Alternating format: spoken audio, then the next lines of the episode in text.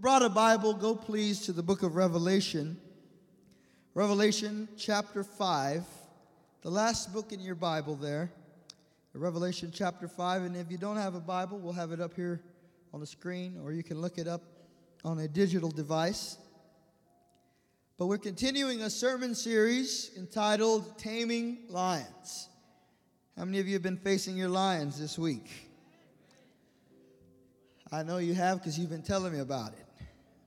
Couple folks said, Pastor, God's been sending all the lions at once. I, I don't know what to do.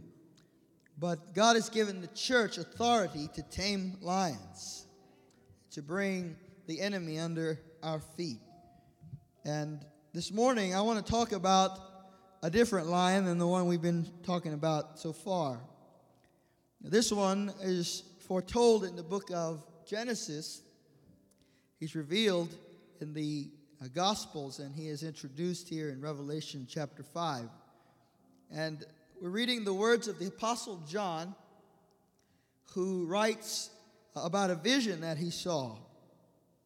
He said, I saw in the right hand of him who sat on the throne a book written inside and on the back, sealed with seven seals. And I saw a strong angel proclaiming with a loud voice, Who is worthy to open the book and to break its seals? And no one in heaven or on the earth or under the earth was able to open the book or to look into it. Then I began to weep greatly because there was no one found worthy to open the book or to look into it. And one of the elders said to me, Stop weeping. Behold, the lion of the tribe of Judah, the root of David, has overcome as to open the book and to break its seals.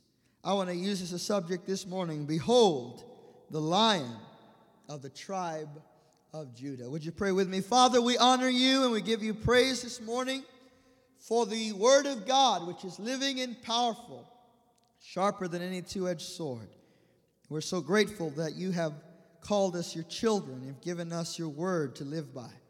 Now we ask that you would anoint my lips of clay to preach the word of the living God, and that you would anoint the hearing of this congregation, that they, they might receive God's word with gladness in their heart. We ask that in Jesus' name. And the church said, Amen. Amen. You may be seated this morning. Before I get into the message, I just want to recognize that there's a family here this morning from Galveston. They are uh, faithful attenders on Facebook, and they're part of the Kingsway family. Would you please uh, welcome Sister Minerva and Brother Felipe um, this morning? Praise God. So glad that they could be here and that their daughter as well. What a blessing it is to be able to touch lives uh, from Beeville around the world. And you guys are doing that uh, as you continue to uh, support the work of the Lord here at Kingsway Church. The Bible tells us about John. John was probably in his 90s when he received the book of Revelation. The information in the book of Revelation could be a little bit hard to understand because it is a vision, a picture of, in words of what John saw. He tried to describe heaven, really. And he tried to describe future events and he did so the best way that any man can do. And he used pictures to do that. But I want to focus on, on one of the images, one of the scenes of the book, because there are very many, and we don't have the time today to really go in through and talk about all the great wealth of wisdom that is found in the book of Revelation. But I want you to look at this scene with me this morning. John saw in chapter 4 of Revelation, he saw the throne of God. And he saw that he that sat upon the throne sat in authority and power, as no doubt you and I know that there is a God who sits on the throne, and he sits in authority and power. He sits unquestioned in his authority. The Bible said that in the hand of, of God, in the hand of, of he that sat upon the throne, there was a book. And this book really would not be like a, a book that you and I would find in our generation or our day, but it's more like a scroll and this scroll had on it seven seals. And what we understand about this scroll is that this scroll was the title deed of the earth and the creation, and it was the title deed of the human race. Found within the pages of that scroll is history itself. And the control of history and the control of the destiny of multitudes of millions of souls. All of the futures of your life and my life and all of the billions of people that live on the planet Earth from Adam until today.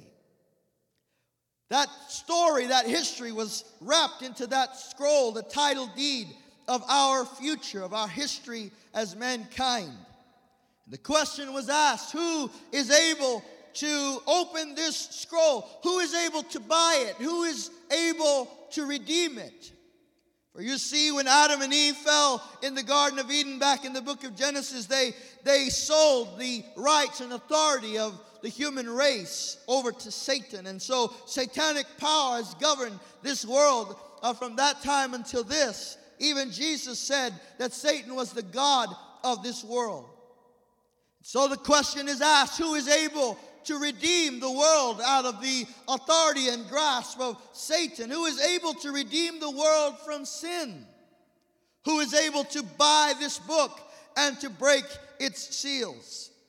The scripture says that uh, John looked around and he saw no one worthy to open the book, no one worthy to redeem, no one who was able. And John says, I looked in heaven and there was no one in heaven who was able. I looked on the earth and there was no one on the earth who was able. He said, I even looked under the earth. I looked into the into the pits of the abyss, and I found no one who was able to buy the book and to break its seals. And John came to a moment of stark realization when he realized that there was no one qualified to redeem.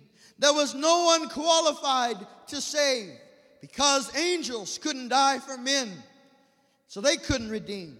And men couldn't die for men because they weren't innocent and holy, having been stained by sin. And certainly demonic forces couldn't die for men. And so John looks at this hopeless situation and he does what many of us have done in hopeless situations. He began to weep. I think maybe this morning there are some of you who have wept. You've wept over things you couldn't control. You tried as best you could to save that thing, to save that marriage, or to save that job or that company, to save your family from certain ruin, and yet you haven't been able to stop the, the impact of those things that have come into your life. And maybe this morning you, like John, are weeping over the hopelessness of the matters that surround you. But can I tell you, when John began to weep, one of the angels came to him and said, John, stop weeping. And I have a message for you this morning. If you're weeping, God this morning says, Stop weeping. He says, You don't have to cry anymore. You don't have to be hopeless anymore. You don't have to be joyless anymore. Come on, somebody. You don't have to weep anymore. Stop weeping. Because uh, this angel came to John and said, John, stop weeping, for behold, the lion of the tribe of Judah, he has overcome and is worthy to take the book. He is worthy to redeem, to break the scrolls, and to write the end of history. He is able to rule and to reign in authority. How John heard this word, this, this title that was given to this person that I'm talking about this morning. He calls him the lion of the tribe of Judah. If you go back to the book of Genesis, you will find that in the book of Genesis, the, the tribe of Judah was given a prophecy concerning the Messiah. And they were told that out of the tribe of Judah would come a lion. This lion would not be a physical lion, but rather a person who would have lion like qualities, lion like characteristics. We notice if you read that prophecy that, first of all, we're told about the lion of the tribe of Judah, that men would praise him. We're told about a man who men would praise, a man who would not only be praised by men, but who would be worthy of the praise of men. You see, we look around in our day and there are many who receive the praises of men, but they are not worthy to receive the praises of men. There are many who receive the praises of their fans and they receive the praises and adulation of those people that want to wear their name or their t shirt or their number. But you see, all glory is fleeting and all fame is like a grass that withers in the hot sun.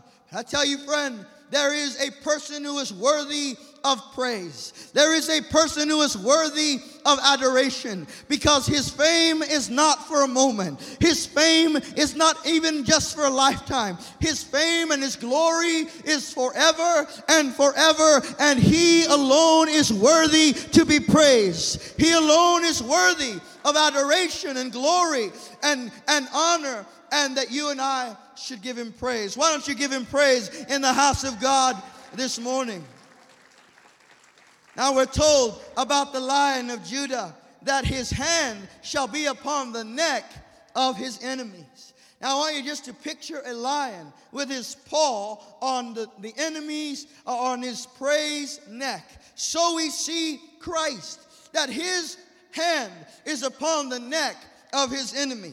I don't know if that all if that just about sums it up for me right there. That there is no enemy over which Christ does not have absolute and total control and victory. Come on, somebody. You might think that the enemy in your life is strong and powerful and able, and he may be stronger than you and more powerful than you, but he is not stronger than the lion of the tribe of Judah. And Jesus has control over him.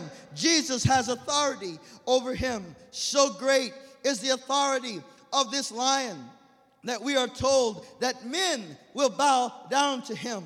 The sons of the earth will bow down to him. What does that tell us about? It tells us about the lordship of Jesus Christ. It tells us that Jesus Christ is Lord and that one day the Bible says every knee will bow and every tongue will confess that Jesus Christ is Lord to the glory of God the Father.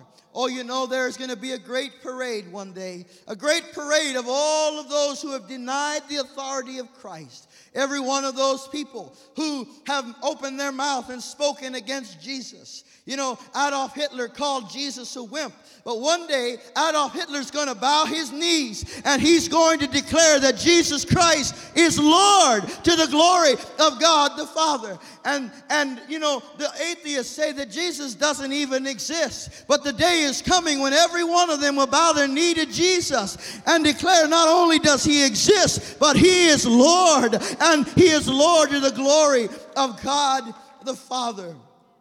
We see further on that this lion, the Bible says, who dares arouse him?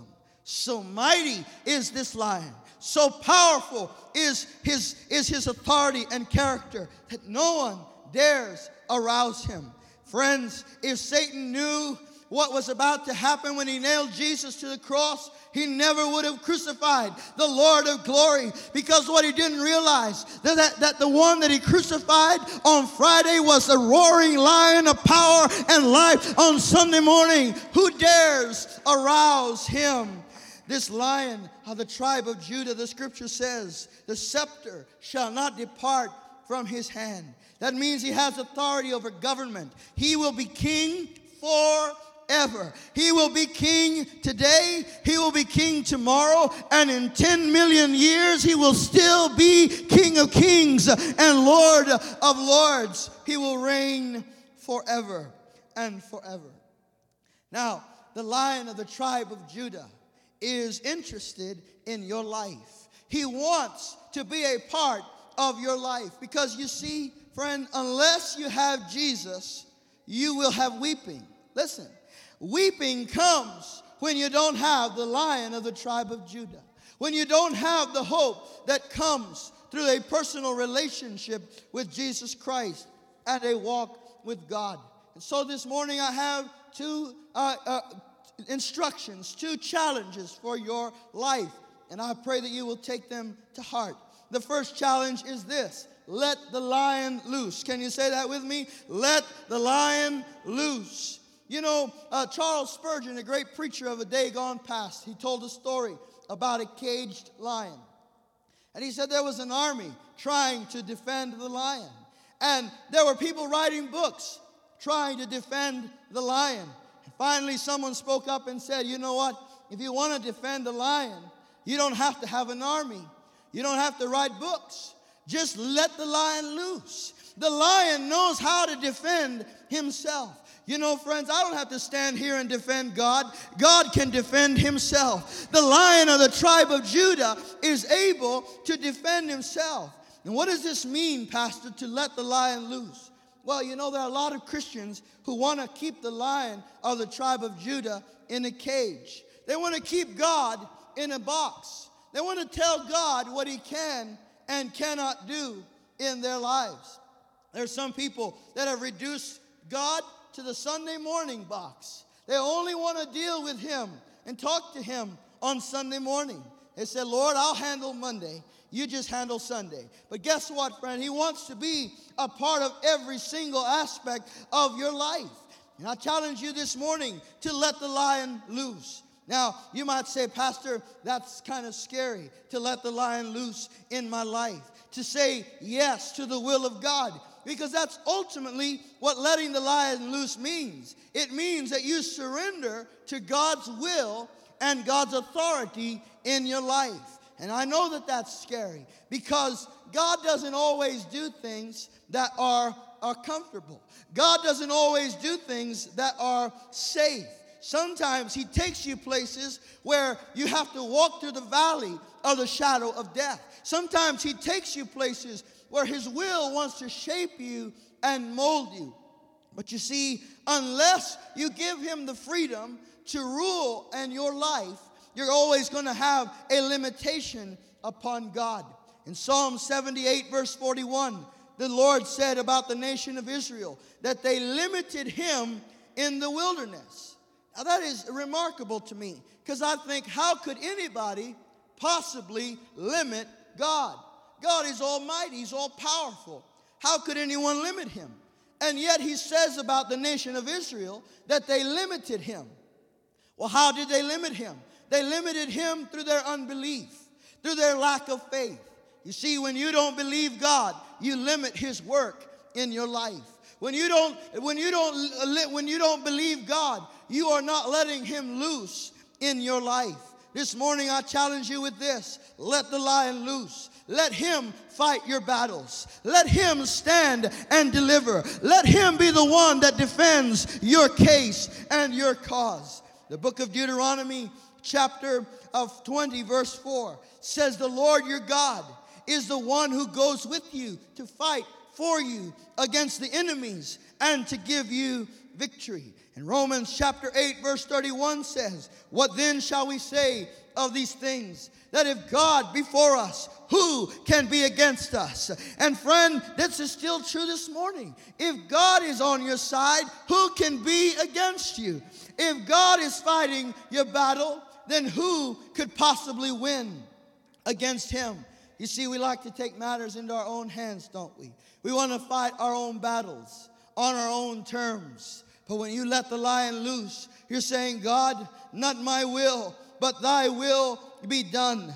God, you're the one who is able to do this thing in my life. And when you allow God to do that, when you give him unrestrained access to your life, friends, sometimes he will take some things out of your life, and that might be scary. And sometimes he might allow some things in your life, and that might be scary as well. But I promise you this when you let God loose in your life, your life will see the glory of God. Your life will see the power of God. Your life will see that God is faithful and that God is good. And so this morning I challenge you let the lion loose. Let God do as he wills in your life. The second challenge is this let the lion lead. Say that with me. Let the lion lead. You see, if you really study a lion, a lion is called the king of the jungle. That means that by nature, the lion is a leader.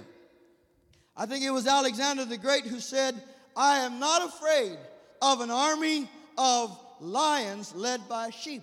He said, I am afraid of an army of sheep led by a lion. And you see, you and I here tonight or this morning are an army of sheep But guess what? We are being led by a lion. And an army of lions led by a sheep can't do anything. An army of, of lions led by a sheep is weak and feeble because of the mindset of their leader. But when you get a bunch of sheep together and a lion leads them, all of a sudden they think they're lions too. All of a sudden they feel no impossibilities either. Come on, somebody. You and I are sheep being led by the lion of the tribe of Judah. Say it again let the lion lead. Now, the Bible tells us in Psalm 32, verse 8, it says, I will instruct you and I will teach you the way that you should go. Now, that's God's promise to every person that will let Him lead. He says, I will instruct you and I will teach you in the way that you should go. Now, not only is that a promise, but it's also a protection. You see, when you let God lead, you are safe because He will never lead you where His grace cannot sustain you. Listen, you, you might be in the middle of a storm, but if you're in God's will, you're safe. However, you can be sitting on a nice warm beach sipping some iced tea, and if you're outside of God's will, you're not safe at all. You see, God says, I will lead you, I will instruct you. That's a promise, but it's also a protection. It's a guarantee that no matter what life throws at you, that as long as God is taking the lead, that you're going to be content and safe in Him. Now, in verse 9, he challenges us a little more, and he says, Do not be like a horse or a mule. All right, that's a good word right there, all right? Don't be like a horse or a mule that has to be led about by a bridle. He says, because they have no understanding. What is God challenging there? He's challenging there the, the uh, stubbornness that sometimes comes into our walk with God, where we want to do it our way and we pull against the way that God wants us to go. And we pull away from the way that God wants us to be led. But He said, Look, if you will let me lead, I will do things in your life that you couldn't do for yourself and that you wouldn't be able to do on your own. Jesus said it like this He said, If uh, all ye who are weary and heavy laden, come unto me and I will give you rest. And he said, Take my yoke upon you. What does that mean? That means get, get connected to my leadership. Take my yoke upon you and learn from me. And you see, friend, that is the difficulty with man. We don't want to take on the leadership of somebody else. We want to make our own decisions, call our own shots. But it comes right back down to what I've been telling you for the last three weeks that if you want to tame the lions, you have to come to a place of humility before God where you say, Lord, I can't do this on my own. I've got to be led by your spirit because I don't always know what to do. I don't always know how to handle the situations that come into my life. And then in verse 10, we're given a warning. And the psalmist says, Many are the sorrows of the wicked, but he who trusts in the Lord, loving kindness shall surround him. Now, notice that, that everyone who gets away from the leadership of God is going to have sorrows in their life. But he says, Those who trust in the Lord, those who let the lion lead are going to have the blessing of, of God surrounding them. They're going to have the grace of God surrounding their life. This is what we've been singing as a church for the last few weeks. And we sang it this morning. As we say, Let your kingdom come, we're really saying, God, come take control. Come and, and operate on me. Come and, and do what you want to do in my life come and take the reins over my life. You know, sometimes I feel like I'm driving the car and the Lord is sitting there in the passenger seat and He says, Isaac, I don't want to drive in the passenger seat. Uh, in fact, I won't go with you unless I'm the driver. And that's really the way God works, don't you know? He doesn't he doesn't travel as a passenger. He's got to be the driver. He says, "All right." Uh, I say, "All right, Lord, you be the driver." And so there I am sitting in the passenger seat. I'm telling him, "Lord, Uh, maybe you should turn the headlights on, Lord. Uh, maybe you should go a little faster, Lord. You know, let's take a right over here. And the Lord says, Isaac, I'm the driver. You just need to be quiet. And before I know it, I'm sitting in the back seat. You know, and from back there, I'm saying, Lord, uh, could you could you hurry it up a little bit? I'm getting older every day, and, and if you don't hurry this thing up, um, all these visions you're giving me are never going to come to pass. And sometimes I feel like the Lord says, Isaac, you know what? I'm gonna just put you in the trunk of the car. All right? And when we get there, I'll let you out. But you know that's the safest place to be when you say, All right, Lord, you drive, you lead, you decide, I will follow, I'll do what you called, I'll do what you desire of me. Oh, but you see, friends, being led by a lion is scary, isn't it? Because sometimes he goes places that a sheep wouldn't go. Sometimes he goes places that a lamb wouldn't go. But you see, just like those 12 men that we heard about in that song this morning, when they heard him say, Come, follow me, they heard the roar of a lion saying, I have a divine purpose and agenda for your life. Have you heard that call over your life? Have you heard Jesus saying to you, Come, follow me, come and do my will, come and let me lead? And when you allow him to lead, friend, he will lead you to every place that God designed for you. Now, there's a hard fact here that I need you to know. And I don't particularly enjoy this fact myself, but you and I need to know it. Here's the fact God's priority isn't your happiness. Oh, no, Pastor, that's what I want God's priority to be. Listen, God's priority isn't, first of all, your happiness. Our happiness isn't His first priority. What he is interested in is what is best for us and not necessarily what makes us the happiest. You see, we want God to make us happy. But he says, Isaac, right now I'm not worried about making you happy. I'm worried about making you grow. Right now I want you to come up and become the man that I called you to be. Someday you're going to look at it and be happy. Someday you're going to look at that circumstance and say, Thank you, Jesus, because you allowed me to grow through that. But right now, I'm not concerned with keeping you comfortable. I'm concerned with making you become a, the full measure of the stature of God in Christ Jesus. Now, it's getting real quiet in the church right now because all of you like a safe, comfortable, predictable God. A God that doesn't take any wrong turns. A God who has no detours. A God who throws no curveballs. But if you decide to follow this lion, you're going to find that there are going to be some moments in the road where you say, What is going on? And God says, Trust me, trust me, trust me, trust me. I am the lion of the tribe of Judah. I'm the author of history I am in control.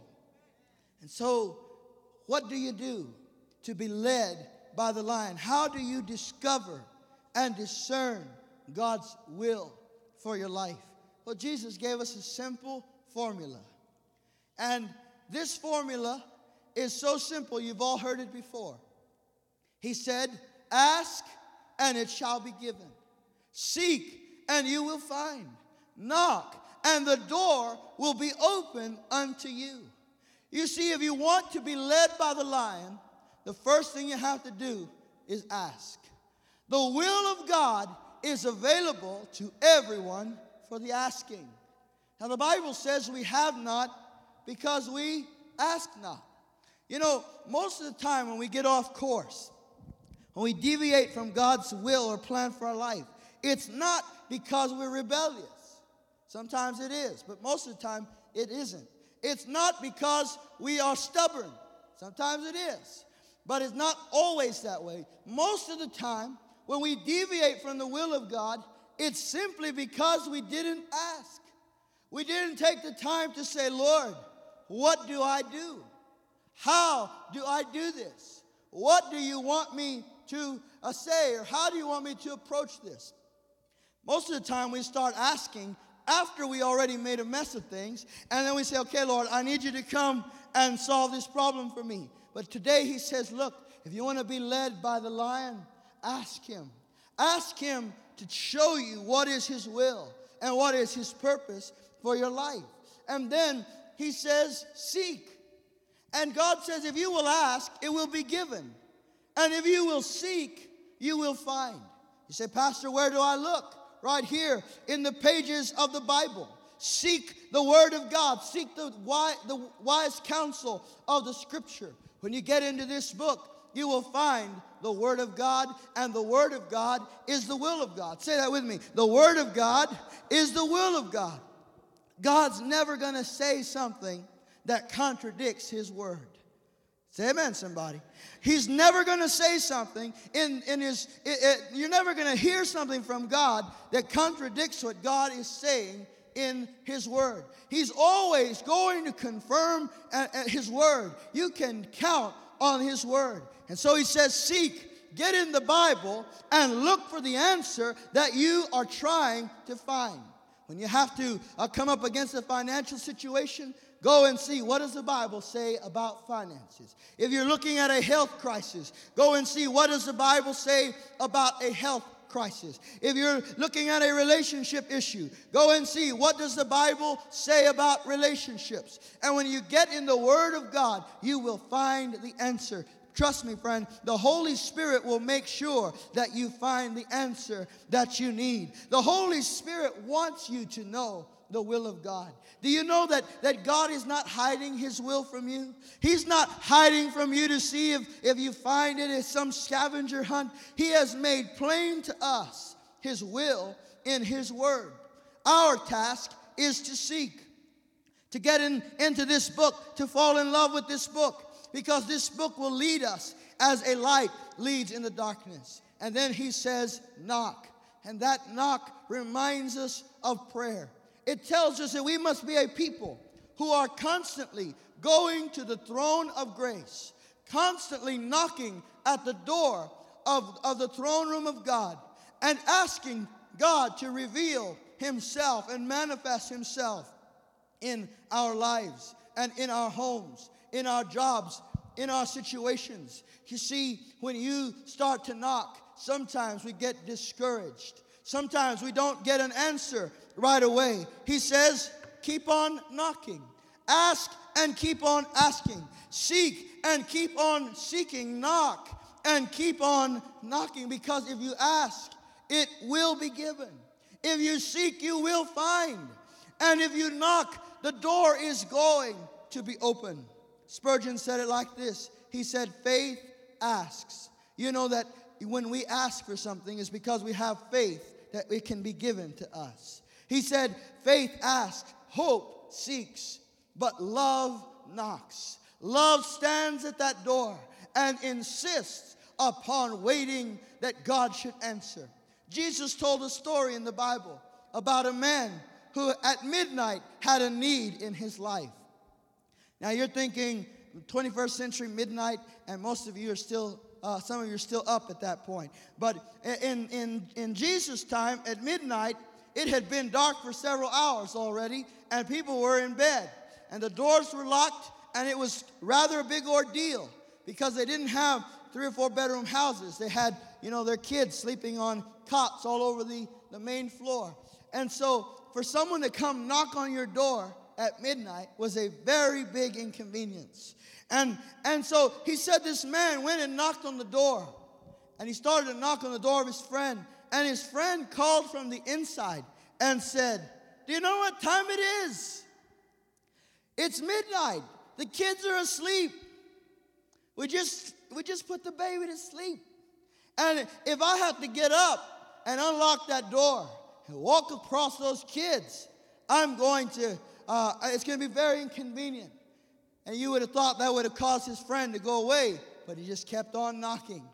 He kept on knocking. Why? Because love knocks. Love knows there's an answer in there, and I'm not leaving until I get it. I'm not leaving until I get the miracle that I need. Is there anybody in here that knows how to knock and keep on knocking, to wait on God to answer?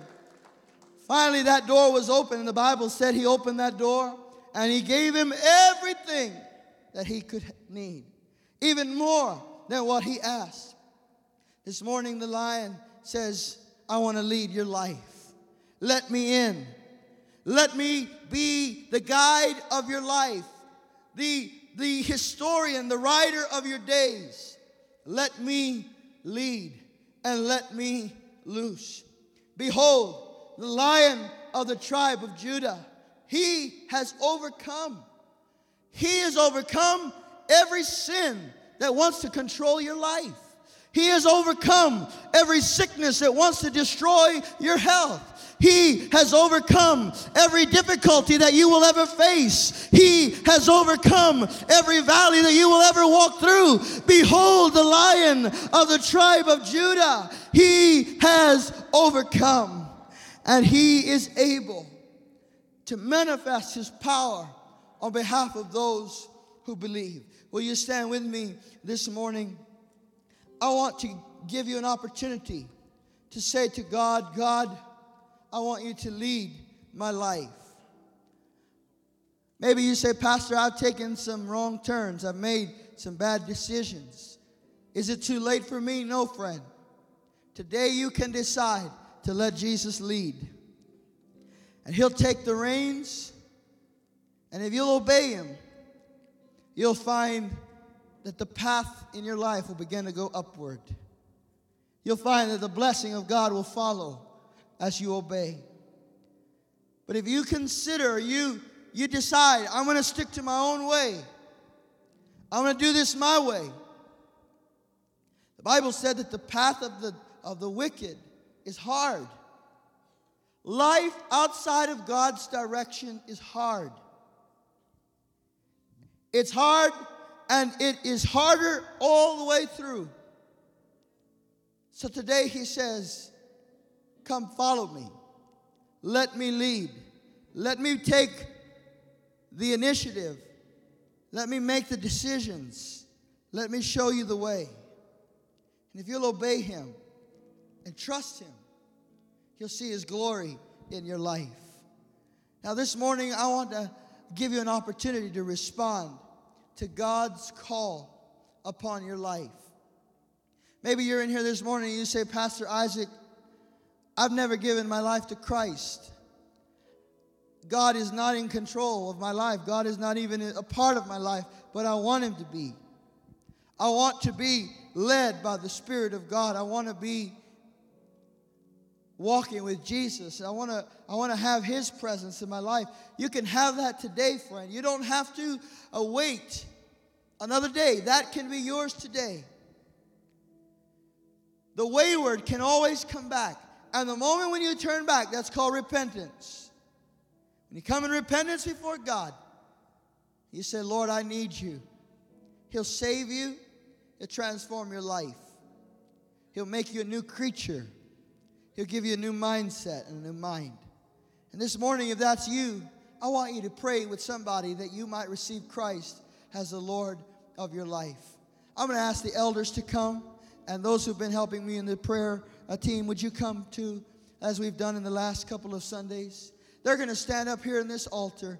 And if you have a need in your life, and you say, I want to agree with someone in prayer, I want you to come to this altar, meet with one of these members of the elder team or prayer team, and we're going to believe that God's going to manifest Himself in your life.